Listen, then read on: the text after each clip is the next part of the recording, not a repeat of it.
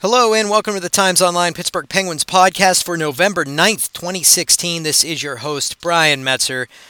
NHL correspondent for TimesOnline.com. You may also know me from NHL.com, the Penguins Radio Network, all over. I do a little bit of everything and wear many different hats, but one of my favorite things to do is put this show together for you on a weekly basis for TimesOnline.com as we talk Pittsburgh Penguins, National Hockey League, and much more.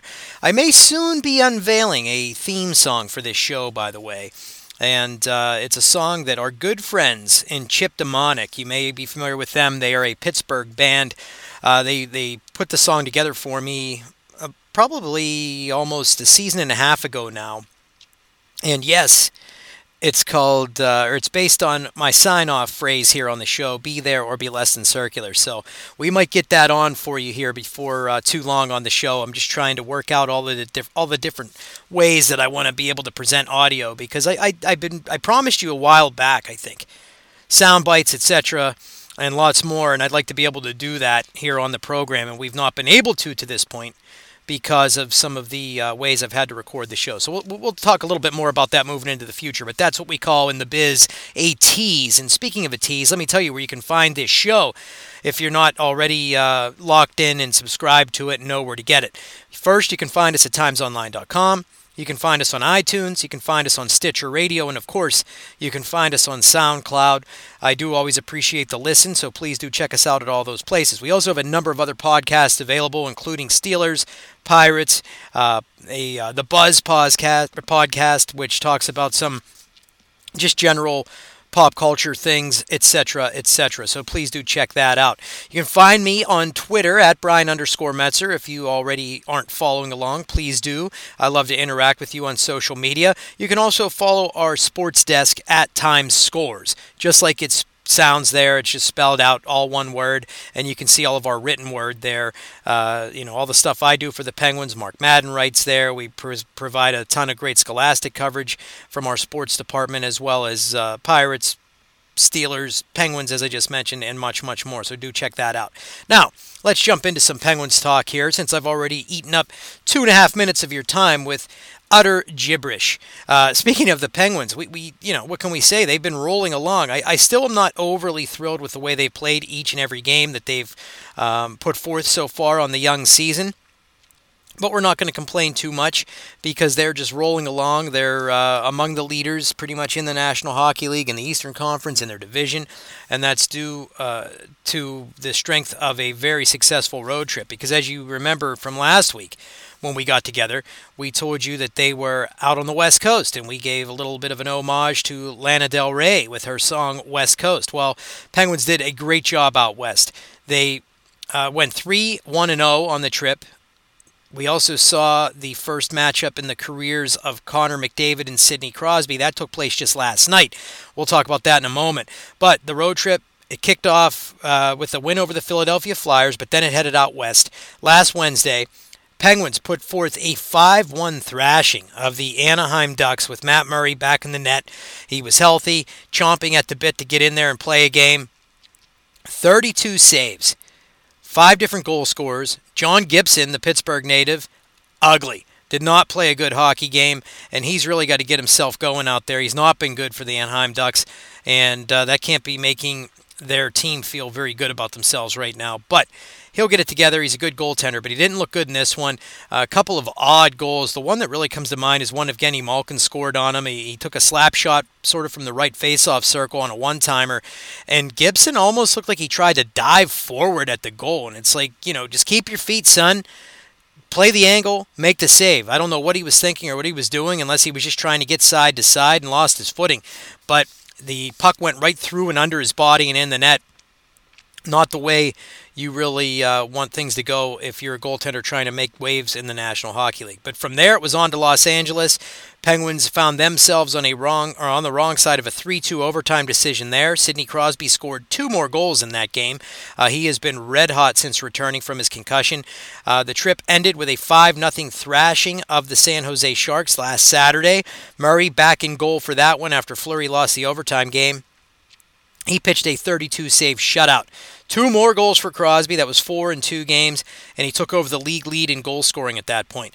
Now, can Sid maintain that pace? I don't know that he's going to be, you know, scoring well over a goal per game over the course of his season, but he's still maintaining it, even though he was shut out in the head-to-head battle against Connor McDavid Tuesday night at PPG Paints. Uh, I always want to call it Pavilion Arena, and uh, he wasn't able to get himself on the scoreboard in that game.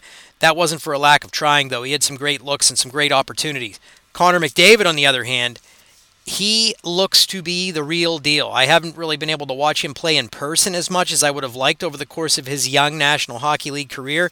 And let me tell you, three assists in the game, amazing speed for a bigger guy.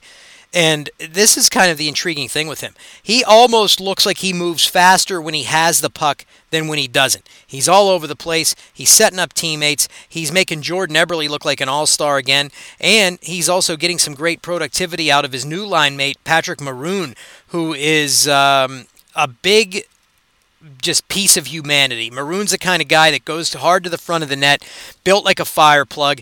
Picture Milan Lucic, but a couple years younger and uh, maybe a little less skilled than Lucic, but he still can finish, and we saw that against the Penguins on Tuesday night when McDavid found him for a nice uh, bang bang play that that's uh, put the uh, Oilers in really good position in the game. But the Penguins were able to to roar back and win the game and no one thought of it this way because I was making election jokes all night, even on the Penguins broadcast, saying that, you know, the race between McDavid and Crosby, McDavid leads it with three assists, Crosby's negative or his minus two, but it's too early to call, no results yet available. And that was the case because Crosby and the Penguins did go on to win the hockey game.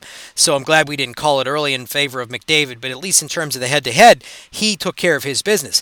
But what nobody wanted to talk about is it was also the Battle of the Connors. Connor Sheary, that is, against Connor McDavid of the Oilers.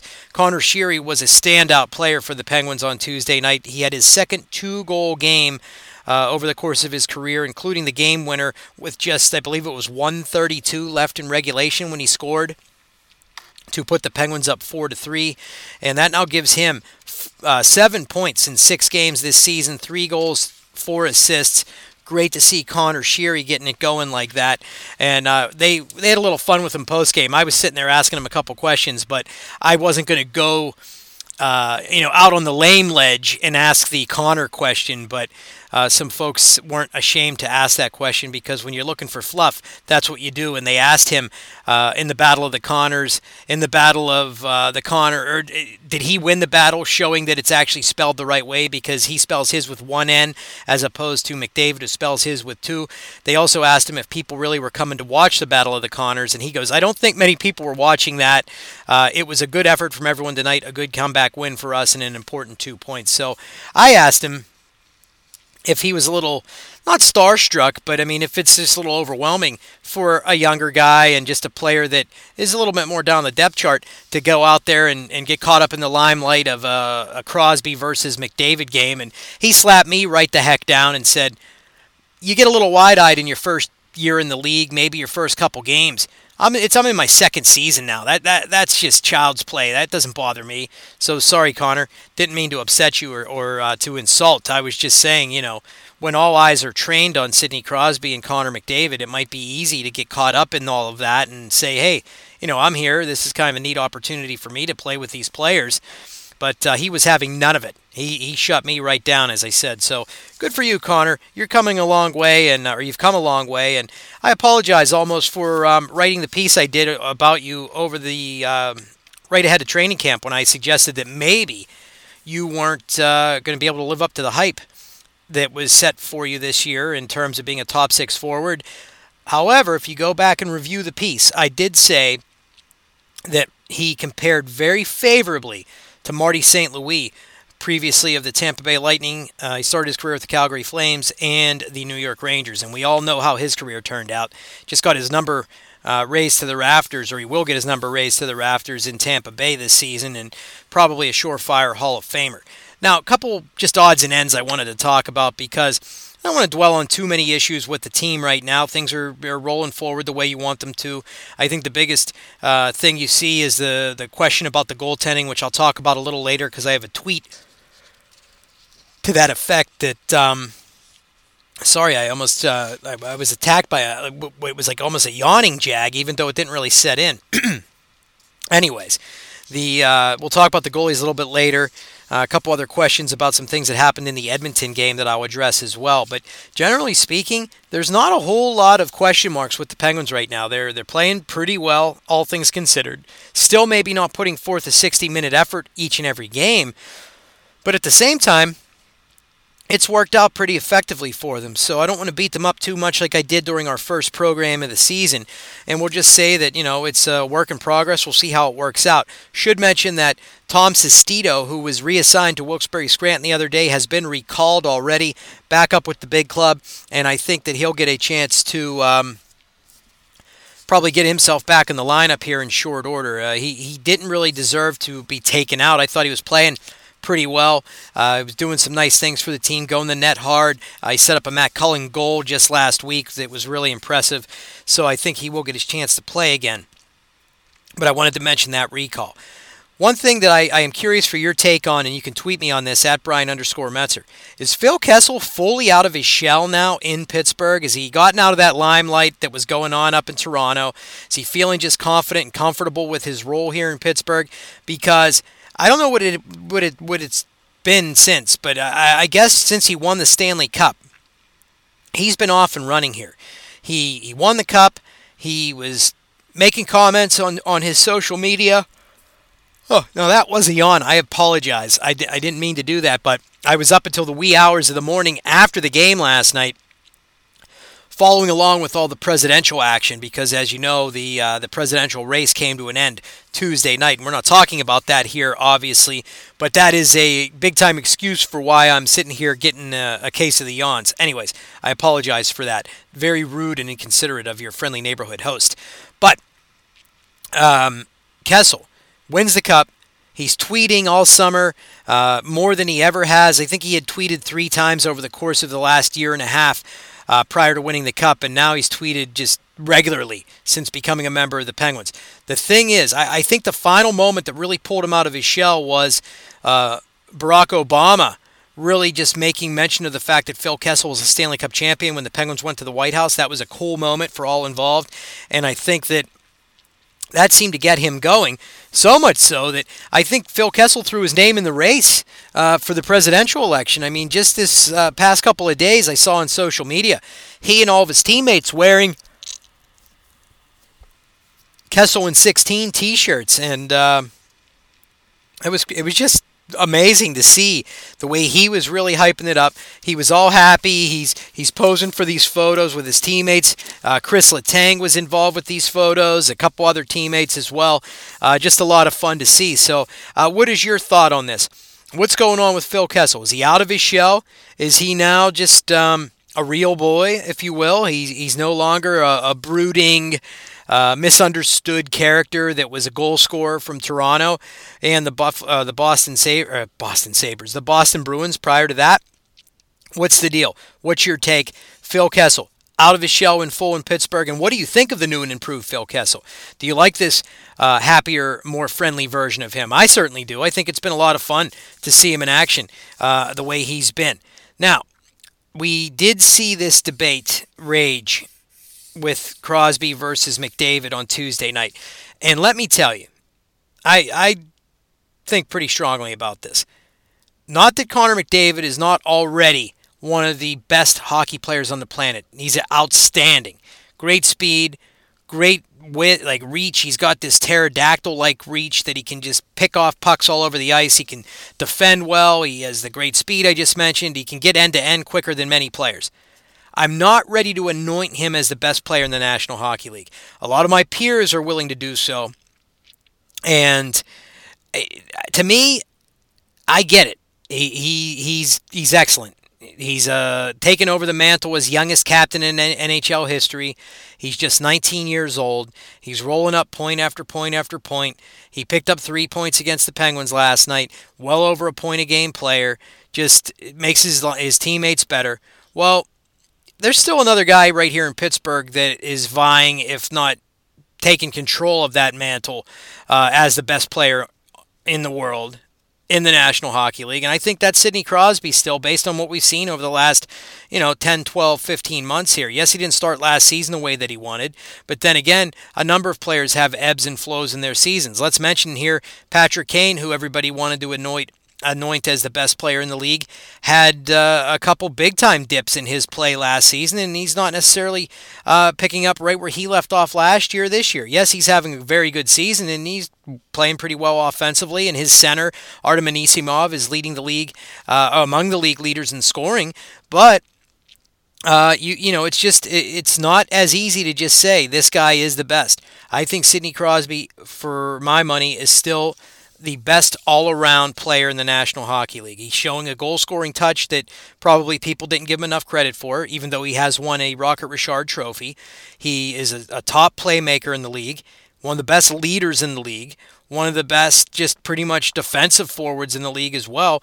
And if you need any more proof, I was talking to my my good friend and yours, Scott Burnside, the excellent NHL columnist for ESPN.com, just last night. He joined me on the intermission report uh, for the Penguins broadcast, and um, you know I've had some interesting conversations with Scott over the years because he, he loves our city. Spent some time here and uh, during the playoffs in, uh, specifically, and he's been known to occasionally share an adult beverage with other scribes here in town, and I've been lucky enough to join him in that capacity.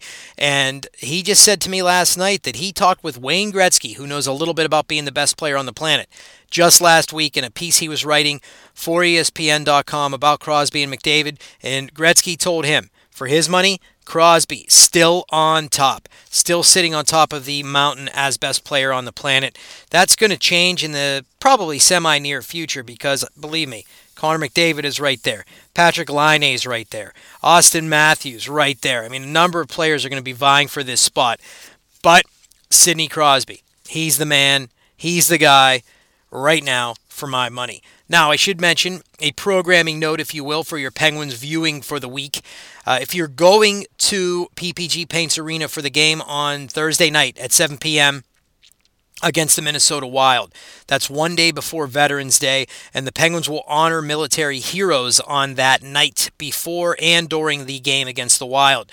The tribute will start Thursday morning when 12 post 9 11 veterans are going to attend the morning skate and have lunch in Suite 66. Now, you know, if you've ever seen this, and if you haven't, I can tell you, Suite 66 is beautiful. So I think that's awesome. They're going to let these vets uh, spend some time there.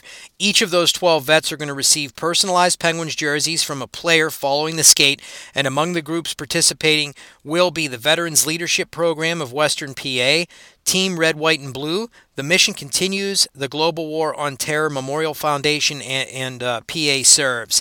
At the game Thursday night, the Penguins are also, and this is kind of a powerful symbol. I was kind of. Uh, I was impressed by this, and that's why I, I wanted to share the whole message. Um, at the game Thursday night, the Penguins will reserve one empty seat as a seat of honor in memory of those who made the ultimate sacrifice for our freedom, as well as those who continue to serve our country away from home. The seat will be located in section 116, row X, seat 11. So, a pretty classy move by the Pittsburgh Penguins to um, hold a seat of honor for those who have made the ultimate sacrifice and uh, those who continue to serve. So I wanted to mention that to you. Penguins are also going to wear special camo jerseys during the pregame warm-up, and they then will auction those off to benefit the Veterans Leadership Program of Western PA. The online auction is going to open Thursday night, continue through November 21st over at PittsburghPenguins.com. Many other initiatives to honor military heroes are planned for the Thursday night game. And here are a few of them. A Veterans Day themed opening video will be used in place of the traditional pregame video. I, for one, am all in favor of that because, let's be blunt, the video itself is nice. The song, it's got to go. I don't like it at all. It's I, I can't remember the name of the band now, and I it's probably because I'm blocking it out because I don't care for the song and you know it. Let's go, let's go. No, no, no. I don't want to let's go, let's go. You had so many great songs over the years. That one's just really, it just grates my nerves. I hate it. I think I speak for a lot of folks out there.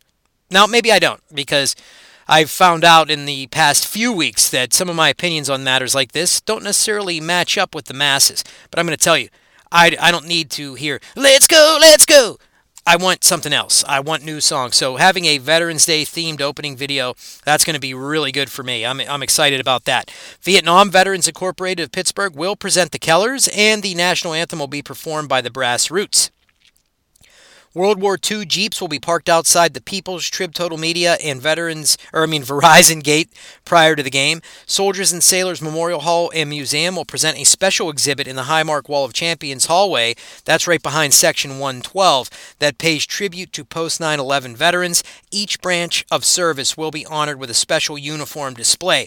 There also will be a video featuring names, photos, and hometowns for more than 300 Pennsylvania veterans who gave their lives fighting for the war or fighting the war on terror. The Penguins will host Defending the Blue Line, uh, United Heroes League, and the Sidney Crosby Charity Suite, the Veterans of Foreign Wars in the Ev- Evgeny Malkin Charity Suite, and the groups that attended the morning skate in the Jim Beam Party Suite. Fans are encouraged to use hashtag Pens Thanks leading up to and during Thursday night's game to honor a hero. Share a photo with an active duty, uh, or share a photo with an active duty. Whoa, whoa, whoa my computer's uh, jumping around here. Sorry. But uh, as you use that hashtag to um, share a photo with an active duty reserve veteran or retired service member to show your appreciation for all their sacrifices for our freedom. Also, remember the Penguins are proud to offer discounted tickets to active duty reserve veteran and retired service members and first responders in partnership with govx.com. Simply visit pittsburghpenguins.com slash military tickets to learn more. Now, apologize for all that info, but I feel like it was an important piece of information that you need to know about the game tomorrow. I wanted to spend a little time talking about a former Penguins draft pick who was highly touted, and interestingly enough, the Penguins may not have a chance to get to the Stanley Cup final in 2008 without him. Even if they did go on to lose that final, it still was fun to get there, and uh, they went out in six games to the D- Detroit Red Wings. But what people sometimes forget is Angelo Esposito, the 20th overall draft pick in the first round back in 2007 for the Penguins, who previously was earmarked as a number one, like a top prospect overall. People thought he would go number one overall in this draft just two years prior. And unfortunately for him, it started to crash and burn a little bit heading into his draft. And it sounds like it's just gone downhill ever since he left Pittsburgh. But uh, the reason I bring him up is I found an interesting article uh, this afternoon, right before recording the show, that talked about some of the ups and downs of Angelo Esposito's career, and he's finally given up pro hockey and sort of ridden off into the sunset without ever playing a game in the National Hockey League, a regular season game, that is, which is kind of sad. Now, we should mention 20th overall in 07, Angelo Esposito in 05 06 rolled up in just 57 games, 39 goals, and 98 points that was one of the first years that everybody said, oh, this guy is going to be the man. What sometimes people overlook is that he was playing with Alexander Radulov, who's now back in the National Hockey League playing for the Montreal Canadiens after going to the Nashville Predators, um, going back to Russia, coming back, going back to Russia, now back to the NHL. But in 05 06, Radulov was unbelievable. He played 62 games with Esposito that year. He scored 61 goals and 152 points. And some of that, I think, really helped um, Angelo Esposito put up the 98 points that he did in 05 06.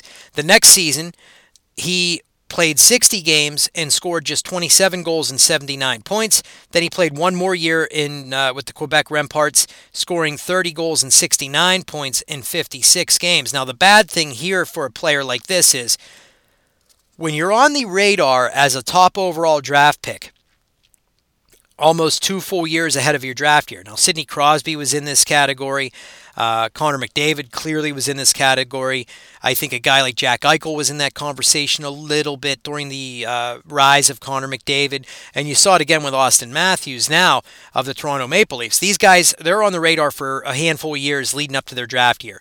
Well, for Esposito, scouts loved him. They thought he was going to be a great player, great two way kind of guy, very offensively gifted.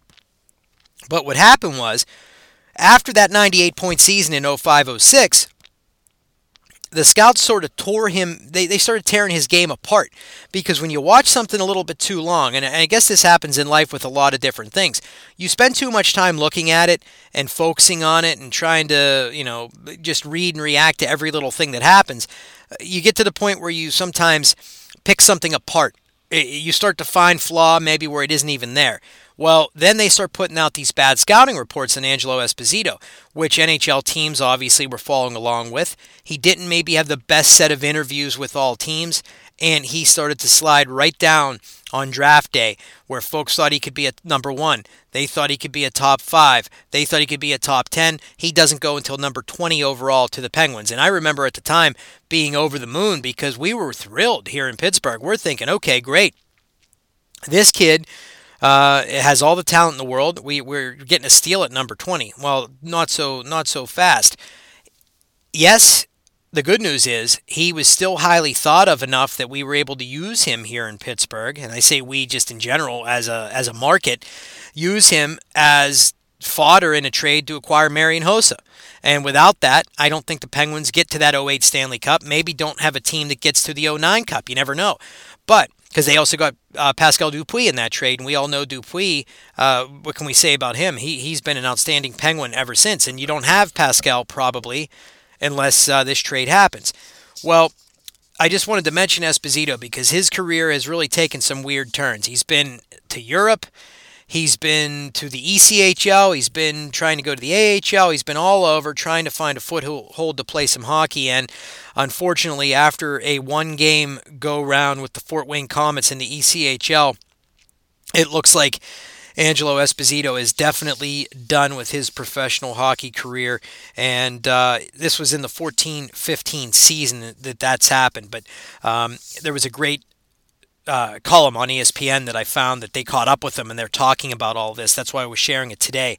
And uh, in that game, that was his only game in the ECHL with the Fort Wayne Komets, the Komets scored four third period goals to force overtime against the Indiana, uh, the Indy Fuel before winning in a nine round shootout.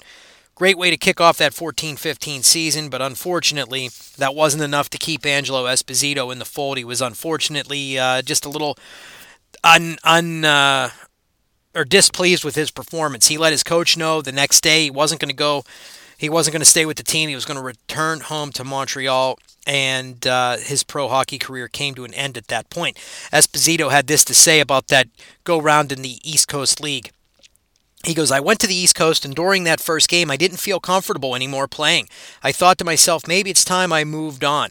Uh, he's now 28 years old. Uh, or no, it says he's now 27. I was thinking that uh, he was 27 at the time he played there. And he said, honestly, the first month I didn't, I did absolutely nothing, and that's when he first left hockey. I didn't step on the ice until December, and then I started playing with my buddies in their beer league just for fun.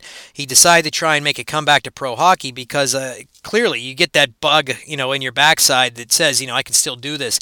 So he tried to give it a go round, and unfortunately, it just it didn't work out.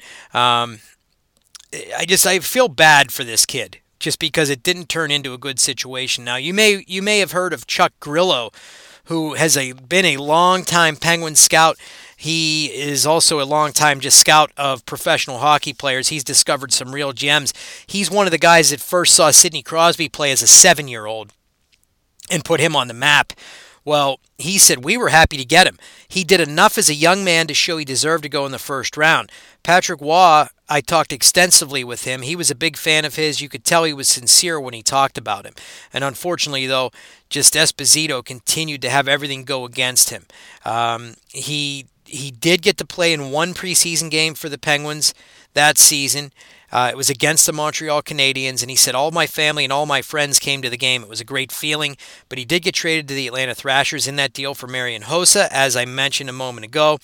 And uh, it just that hasn't worked out for him. I mean, after he was dealt in that deal in 09, or I mean in 08, sorry, he just uh, never really was able to get a foothold in the Thrashers organization or beyond. And his career, as I said, has taken him all over the globe. He said um, he had another quote here. He said, The last few years had just been a lot of downs and disappointments, so it was good just to get a little break. He took some time off from hockey. Obviously, I was a first round draft pick and not playing in the NHL. It's not something you're proud of, but at the same time, it's part of my career. He won't use any of this as excuses. He did have a very bad ACL injury as well. He spent time rehabbing his knee, then he tore his hip labrum. Uh, it was just injury after injury. He went and played over in Finland after the uh, or during the 2012 lockout. He tore his MCL in his other knee at that point, and by the time he came back from that, his time uh, to maybe make a run at the NHL was over. He played a little bit over in Italy and Australia, or Austria, sorry.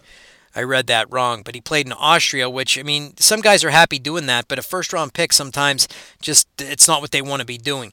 He went and tried that one game in Fort Wayne, and that was it. And he said there was a lot of baggage that had to be sorted out. Um, Scott Livingston, an athletic therapist who worked with him, had this to say about Esposito. He said there was a lot of baggage that had to be sorted out. He was pretty down. He had gone through a lot of things as far as expectations early on in his career. Things didn't work out, and he had injuries. He was in a fairly dark place when I started with him. So that's just uh, very disappointing. Now, the good news is Esposito seems to be comfortable with where he is at this point in his career.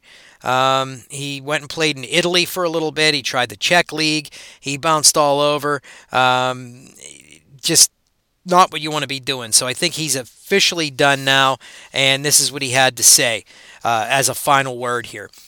Am I disappointed that I haven't played a game in the NHL? Of course I am. Who wouldn't be? But you have to accept it and you have to move on. If I'm going to sit here and think back about why I didn't do this, I'm going to be miserable for the rest of my life. And that's what he said about trying to make his comeback whenever he did. And he goes, Right now, I'm enjoying uh, life playing some hockey. I'm going to enjoy it as long as I can. Once that's over, then I'm going to find something else to be successful in. Maybe I didn't play in the NHL, but I'll find something else to be successful in. Um, it's just uh, it's sad when you see a guy crash and burn the way that Angelo Esposito did. So, thanks for humoring that. I just wanted to talk a little bit about him because he had all world talent. It just goes to show sometimes even the most pedigreed player cannot get a foothold in the National Hockey League and it doesn't work out. Quickly, let's get some Twitter questions going here for you. And of course, you know where the first one comes from. My man Chris, Needles Heel, always coming through with a question. And he has this to say I'm a Fleury guy, and Murray is the real deal. It's not a perfect scenario, but can the Pens keep both goalies long term? Well, now we talked about this a couple times so far. I feel like they're going to find a way to keep each as long as they want to, but that's a slippery slope. How on earth do you keep two guys that fancy themselves as number one goaltenders happy? It's not easy to do. You have a situation where Marc Andre Fleury is going to want to play, you have a situation where Matt Murray's going to want to play. Right now, Murray's played two in a row. Fleury played nine in a row to start the season, as you know, before Murray came back. So, how's this all going to go? I don't know. I mean, uh, ego is going to start to step into the equation. I think um, both guys are very capable of helping this team win. Right now, the team seems to be playing a little bit better in front of Matt Murray for whatever reason. And I don't know that that's because they've gotten more of a comfort level with thinking that Fleury can bail them out in some tough spots. I mean, Matt Murray's bailed them out too. So I, I think that they will try to retain both guys as long as as it is actually just possible to do so without it being a problem or a distraction. After that, um, maybe you see somebody get traded, and it's more than likely going to be Marc Andre Fleury. But for right now, yes. I mean, Jim Rutherford said, I want to keep both guys. He intends to do that, so he's going to roll forward. Now, one thing I did get from uh, Phil Bourque last night, he talked about this, and you may have heard it as well. Great quote from Mike Sullivan. He said he talks with Mike Bales all the time about working out the uh, schedule for the goaltenders by looking forward on the on the calendar, etc. And he goes, "We do have a schedule marked down but it's written in pencil, meaning it can change on a dime. So that means performance really plays into this. So does Marc Andre Fleury come out and play with a swagger and try and earn more playing time? Yes. Does Matt Murray do it? Yes. And I think that's what's going to happen moving forward. You're just going to see this be a, a, battle between two talented hockey players, and we'll see who comes out the other end of this as the full time starting goaltender of the Pittsburgh Penguins. But right now, they have two of them. Um, we have a question here from Jefferson, and I stole this from the intermission report because I liked it. He said when you're getting a lot of chances, but they wind up in your net when you miss, how do you stay in the game psychologically? Because if you watch the Edmonton Penguins game on Tuesday night, almost every chance the Penguins had to score and did not, it went right the other way, and it resulted in a glowing scoring chance for the Edmonton Oilers. And pretty much all three of their goals came in situations like that. So, um, I asked Phil Bourque about it. He said that for the most part, You've just got to buckle it in or buckle up and go out, dial it in, and play your game. You can't get yourself down in those situations, and you use it as motivation to come back and want to get yourself on the scoreboard. Also, talked to Sidney Crosby about it post game, saying, How tough is that? And he goes, Well, we knew that's the kind of team they were. They would take advantage of your mistakes, take advantage of those opportunities, and transition with speed.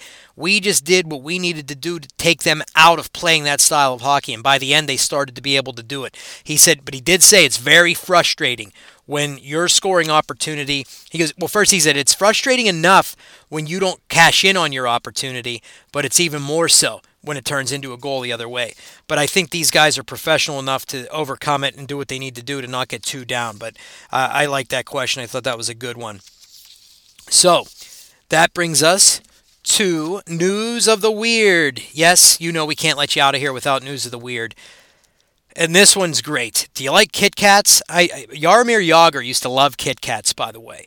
It was his favorite candy when he was a member of the Pittsburgh Penguins. And I don't know that it, if he still is a fan of Kit Kat. I'll have to ask Paul Steigerwald because uh, he talks to him fairly regularly. But is uh, is he still a fan of Kit Kat? Not the story we're talking about here but I know a kid who is. It's a college student from Manhattan, uh, Kansas. This guy, he had his Kit Kat stolen, and the company hooked him up. Hershey, that is. It says Hershey has come to the rescue of a college student who had his Kit Kat bar brazenly stolen.